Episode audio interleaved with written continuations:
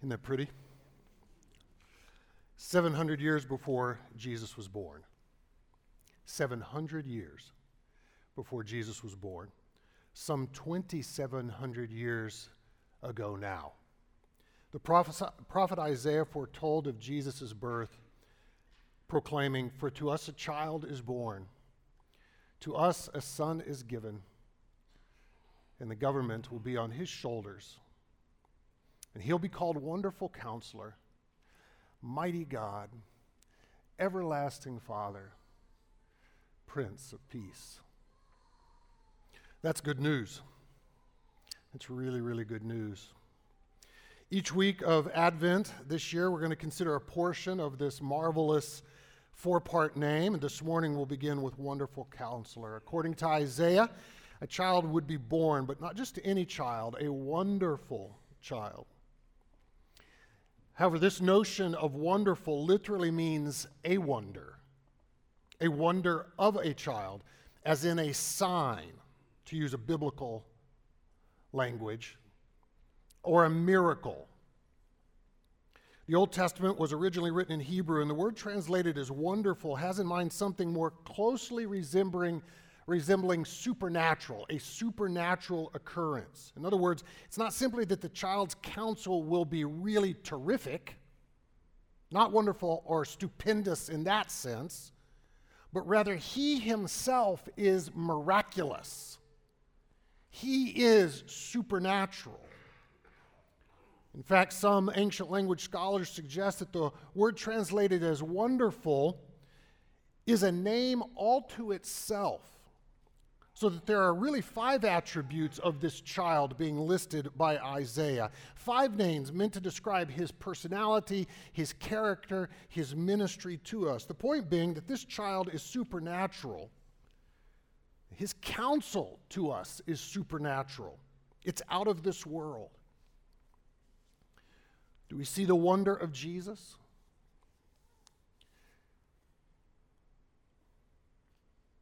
We just sang the first Noel. Noel comes from the Latin meaning to be born. It's God being born.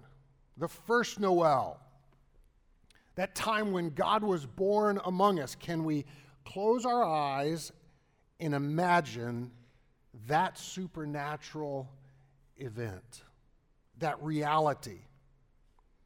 Being separated from Isaiah's prophecy of this coming miraculous birth by 2,700 years. Not to, be, not to mention being separated from the birth of the child himself, some 2,000 years. It can be hard to see the wonder even people of his own day, Jesus' own day, struggled to understand the supernatural work that God was doing in and through the birth of Jesus. For this reason, G.K. Chesterton, a British journalist of the 20th century, what do you think of that hair? How many have tried their hand at Chesterton? Gosh, I'm sorry. Every year I'll try my hand at Chesterton, and it's just, it looks like he's hair. Uh, uh right? his writing, uh, just at a different level, just really hard for me to reach. Nonetheless, he argued that we must engage our imagination if we want to see the wonder of what God is doing in and through Christ. How is your imagination? Someone recently asked me, they had lost a loved one, and asked me, Help me to picture heaven where my loved one is. And I encouraged the reading of certain passages, but then I said, You've got to engage your imagination. Spend some time closing your eyes and filling your mind with the images of what's described there. How is our imagination? Are we open? To seeing what is wonderful. To give you a feel for the impact of Chesterton's writings, his book titled The Everlasting Man. Do we have that picture? Yeah. This book was described by C.S. Lewis as the primary book used by God to move Lewis from atheist to believer in Christ. Now, when Chesterton describes the importance of imagination, and Lewis went on to be arguably uh, the 20th century's greatest apologist for, uh, for the resurrection of Christ and for who Christ is. Chesterton, when he described the importance of imagination, he doesn't mean the ability to picture something unreal, like a unicorn or a fairy. That's not what he's arguing for. Rather, he means the ability to picture something clearly and more fully real. Utterly wonderful and real. For that, imagination is needed. And Chesterton contends because we're either too close to an object to see it for what it is, or too far from an object to make out its intricacies, the design, the beauty of it. We've got to engage our imaginations. For example, if someone's hand is in your face, so close to your face, then you can't really see that the hand's even connected to a body. That's why the experience of some of Jesus' contemporaries was so confounding to them. They were too close to the subject, the person of Christ, unable to see the forest for the trees. Maybe you've heard that expressed. And, and imagination was needed to look into the Old Testament and see that God was caring, fulfilling those promises through the man, Jesus. For us, it's not that we're too close, but rather we're too far away to make out the details of the person, his true wonder. It's like standing too far back from a painting, which makes it blurred. If you've seen the painting titled A Sunday Afternoon by Seurat, one of my favorites, in the, he was a uh, pointillism, right? These tiny little dots come together to make the whole. The closer you get, the, the richer the detail and the intricacy of the artist's work. But you've got, you've got to have a proximity appropriate for, for appreciating it. If you get too far back, it's blurred. You get too close, you just see the singular points. You've got to, in our imaginations, what's needed to engage. The function of imagination, Chesterton says, is not so much to make wondrous facts as to make facts wondrous or to see with wonder what is real. He goes on to say the trumpet of imagination is like the trumpets of the resurrection, calling the dead out of their graves. If you feel far from Jesus and unable to make out this morning the rich detail of his person, unable to appreciate the intricacies and the beauty of God's work through him on, on our behalf, we're praying that you'll be able to see more clearly and more fully the brushstrokes of the subtle splendor of the artist's work of salvation throughout history through Jesus. It's because of the if because of the relative distance of some 2000 years, God's work through Jesus seems blurred and impersonal. Make no mistake, everything about this man is wondrous. Supernatural. Certainly his birth. Yes, Jesus prophesied, yes, I said, say, Isaiah prophesied about Jesus 700 years before he was even born, but Micah, the Old Testament prophet and contemporary of Isaiah, named the very little village that he would be born in 700 years. But you, Bethlehem, though you're small among the clans of Judah, out of you will come one who'll be ruler over Israel. Micah names the town in which this wonderful baby will be born. Of course, Jesus is born to a virgin who conceives supernaturally, wonderfully, through the intervention of the Holy Spirit. His delivery, wondrous, heralded by the appearing of a star that leads wise people to him. Heralded by angels singing choruses.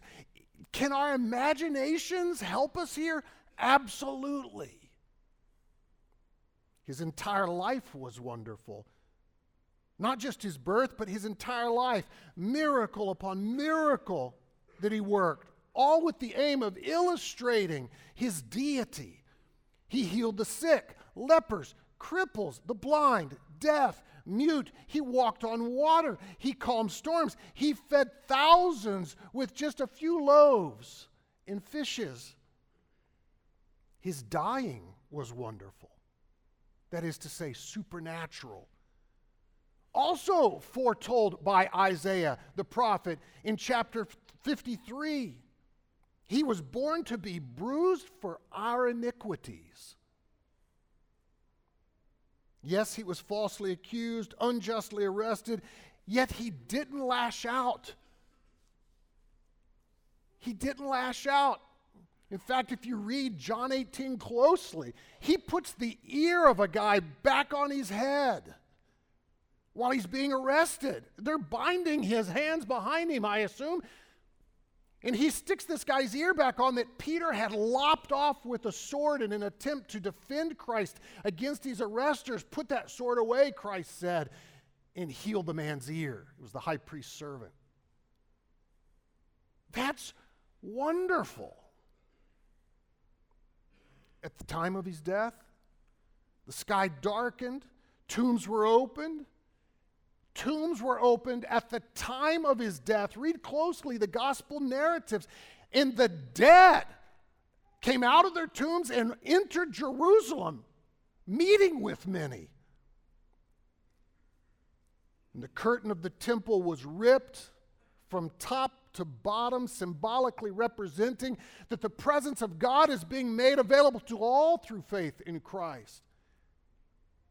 Not just his death, but also his resurrection was wonderful. Foretold throughout the Old Testament, Job said, I know that my Redeemer lives. King David sang a song, Psalm 16, said that God would not let his Holy One see decay. In other words, but would raise him, Psalm 16:10.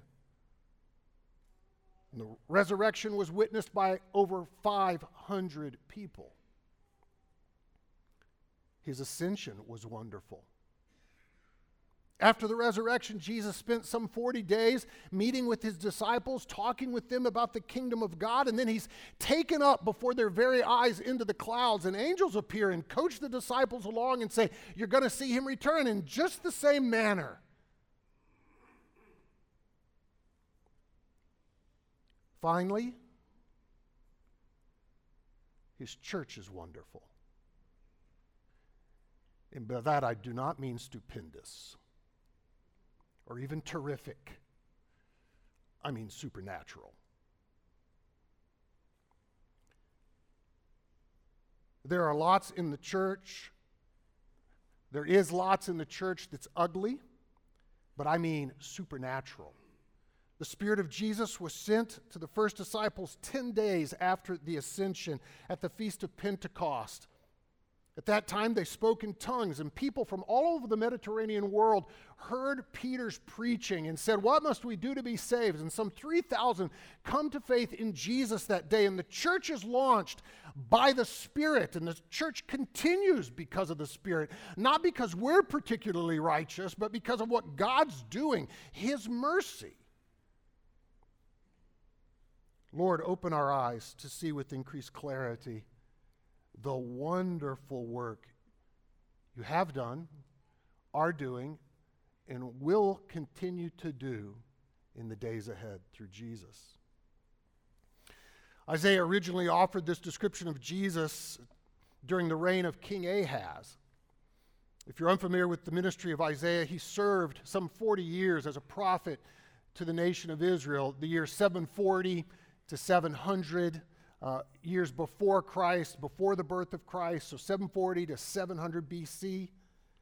The nature of Isaiah's ministry was preaching primarily. In fact, the biblical work of a prophet is not, was not dissimilar to what we experience each week through pulpit ministry, that is, the proclamation of God's word.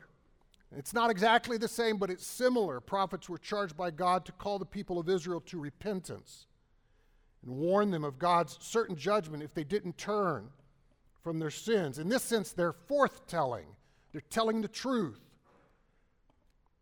It's most similar to our experience, or what should our, be our experience as we uh, lift Christ up and preach to one another. But from time to time, Isaiah would also foretell, he would prophesy, tell of coming events in the future. What we most often think about when we hear the word prophet is the foretelling of future events. Isaiah 9 follows a long section dedicated to forthtelling, truth telling, in which Isaiah tells the truth about Israel's unfaithfulness in God's coming judgment against them. That's why chapter 9 begins with uh, nevertheless. I'll read it in just a moment. Isaiah shifts gears and he's been talking about God's coming judgment and the faithful faithlessness of Israel. And he says, Nevertheless, God's going to show mercy. And he begins to foretell of God's coming work through this wonderful baby that'll be born. Why this mixture of forthtelling and foretelling? Well, the Old Testament book of Second Kings offers a short biography of Ahaz, details this king's faithlessness. For example, he burned incense. And he offered sacrifices to pagan deities. He remodeled Yahweh's temple in Jerusalem in order to better suit it for pagan worship. He confiscated all the gold and the silver in the temple and mailed it off as a bribe to an Assyrian king for protection rather than depending upon Yahweh for protection. He even offered one of his sons as sacrifice to the pagan god Molech, wanting protection. Of course, speed of the leaders, speed of the followers, the wickedness of Ahaz led to the wickedness of the nation. The nation as a whole, by and large, was worshiping pagan deities. And it's against this backdrop that Isaiah tells of God's coming judgment, but also of God's coming care through a supernatural counselor, a wonderful counselor, who lead Israel out of darkness into light. You feel lost this morning? Unsure of what to do next? Or how to make your way through life? Many in our day and age struggle with significance. Do you feel as though you're groping around in the dark because of your own or others' sinfulness? Reeling, perhaps, from consequences? Follow along as I read Isaiah 9. We'll take just the first couple verses here. Nevertheless, so you're unfaithful, Isaiah 1 through 8. You've been unfaithful. Nevertheless, there'll be no more gloom for those who were in distress. In the past, he humbled the land of Zebulun and the land of Naphtali, but in the future, he'll honor Galilee of the nations by the way of the sea beyond the Jordan. Pause there for just a quick moment. The birthplace of Bethlehem was detailed by Micah 700 years before it was it took place. But Jesus didn't grow up in Bethlehem. He grew up in Nazareth, which is, of course, uh, matching a prophecy that the gospel writer details. Raised in Nazareth, be, he would be called a Nazarene. Then, as an adult, he would leave Nazareth and he would launch his public ministry out of the city of Capernaum. So, born in Bethlehem, raised in Nazareth, launches his public ministry out of Capernaum, a town on the Sea of Galilee. Guess where the cities of Nazareth and Capernaum are? It shouldn't surprise us that Nazareth is in the land of Zebulun and Capernaum in Naphtali. In the past, he humbled the land of Zebulun and the land of Naphtali. In the future, he will honor Galilee of all the nations. Let's continue, verse 2. The people walking in darkness have seen a great light, and those living in the land of deep darkness, a light has dawned. You have enlarged the nation and increased their joy. They rejoice before you as people rejoice at the harvest. That's to be our experience through Christ. A bountiful harvest. They rejoice before you as warriors rejoice when dividing the plunder. For as in the day of Midian's defeat, you have shattered the yoke that burdens them, the bar across their shoulders, the rod of their oppressor. Every warrior's boot used in battle and every garment rolled in blood will be destined for burning, will be fuel for the fire. For to us a child is born, to us a son is given, and the government will be on his shoulders. He'll be called Wonderful Counselor, Mighty God, Everlasting Father, Prince of Peace. Of the greatness of his government and peace, there'll be no end. He'll reign on David's throne and over his kingdom, establishing in it, upholding it with justice and righteousness from that time on and forever. The zeal of the Lord Almighty will accomplish this.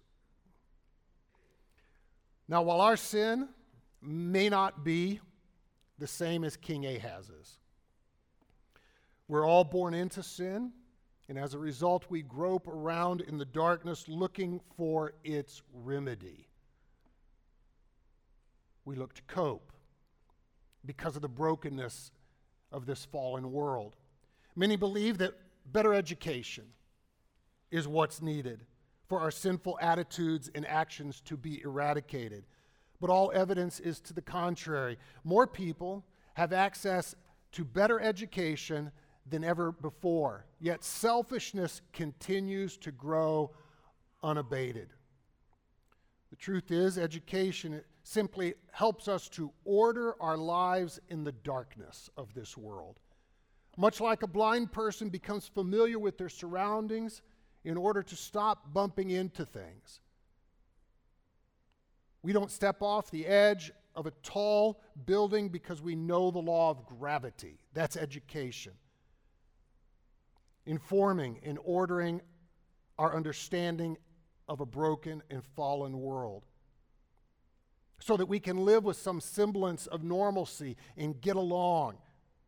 Education is certainly good, it's just not the solution for what most deeply ails mankind. And I take aim at education this morning because in DuPage County, we put a lot of hope in information in our acquiring knowledge. But interestingly, my aim this morning from the pulpit is not primarily education. Did you know that? Sometimes on Sunday morning, I'll be down front and we're singing, and I just love to hear and be a part of the singing. And the question comes to my mind what are we doing here? What is our hope? What is our hope? Our hope this morning is not primarily education. John Foster, in his communion reflection, quoted one of my favorite preachers, Leonard Ravenhill. Jesus came not to make bad men good. Our hope's not education. Education's necessary but insufficient for what's needed. Jesus came to make dead people alive again. That's what's needed. Supernatural is needed. We're here because we believe He's wonderful. And I don't mean simply stupendous or terrific or particularly insightful, I mean He's supernatural. God come in the flesh, a baby born to a virgin, everything about his birth and his life and his death and his resurrection and his ascension and the certainty of his return to claim his church is wonderful. It's supernatural. Can our eyes be opened by God's grace to see it with more clarity, more certainty? Not something fanciful like unicorns and fairies, but something that took place in time and history. God loves us, He created us, and then He came to rescue us from what ails us. Man, that's, that's better than just okay news. That's really, really good news. He's done for us what we could never do for ourselves. Dead folks don't make any decisions. Dead folks are brought to life by the Spirit of God. That's what we're praying happens to listeners this morning. That if you're alive in Christ, the, the, the flame that's in you is fanned hotter, brighter, and larger. If you're not alive in Christ, that regeneration is the, the theological word that he brings us from death to life, out of darkness into light. Hmm. So I'll just pause and say if you've never trusted in Christ and Perhaps you've been trusting in education and information and just the proliferation of technology. Some are believing that's the greatest hope. Man, if that's what you're trusting in and you're seeing its vacuous incompetence, inability to actually change the human heart, then trust in something wonderful. Trust in the supernatural. Trust in God and what He's done through Christ. And you can start that trusting relationship just by saying, I believe. If you find in your heart welling up a desire to believe, then let your mouth profess what your heart's believing. And Scripture says you'll be saved. You're being saved. In fact, if you have the desire to say it, He's, he's at work saving you. Let your mouth profess what your heart's, Romans 10 9, what your heart's believing. I sat with a man this week who has just recently began trusting in the supernatural counselor. And he described the change in his appetites. And he really described it as I'm not sure how this happened. He said, I no longer want to lie, cheat, act out sexually, or take revenge on people that hurt me. His desires have been changed. Yes, Jesus is a great teacher. I'm not down on education. I'm, paying for my children's or trying to and have my own graduate degrees. I'm not down. It's necessary but insufficient. It was Jesus who taught us do unto others as you'd have them do unto you. Turn the other cheek. Pray for those who persecute you. Right? The most brilliant ethicist that's ever lived, Jesus. But he didn't just teach, he shed his blood. He shed his blood. In other words, he knew teaching's not sufficient. Something wonderful has to take place. Something supernatural has to take place. There has to be a transaction that takes place. And then he was raised from the grave three days later. It's a mistake to think that Jesus was only an ethicist his own words I am the light of the world. If you follow me, you won't be stumbling around through the darkness because you'll have the light that leads to life. John 8 12. Isaiah 9 2, he says, There's a great light coming. They walk in darkness, have seen this great light. When it comes to dealing with sin, we need more than advice. You know, we need counsel folks. We need counsel. I've done my share of counseling, folks, and I've sat on the counselor's couch. We need counsel. But we need supernatural counsel. We need otherworldly counsel. And so when I used to go to see a counselor, I would pray, give this counselor wisdom beyond themselves by your Holy Spirit to walk me out of darkness into your wonderful light. And when I sit with somebody to counsel them, I say, Lord, I pray I'm not this person's greatest hope. I hope that your Spirit's at work here. The wonderful counselor, Jesus, understands our weaknesses, our struggles, our temptations, having experienced them himself as a man, yet remaining sinless. When we're looking for wisdom and insight into the darkened hearts of humanity, there's no one more qualified than our Savior there's no one more compassionate. There's no one more capable. What should our response be? Again, if you've never received the wonderful counselor, begin that trusting relationship this morning. Trust in Him. Simple prayer of admitting your need for counsel. John Foster laid it out here. We're sinful. We'll either deny it or we'll proclaim it and turn to God and let Him care for us in it.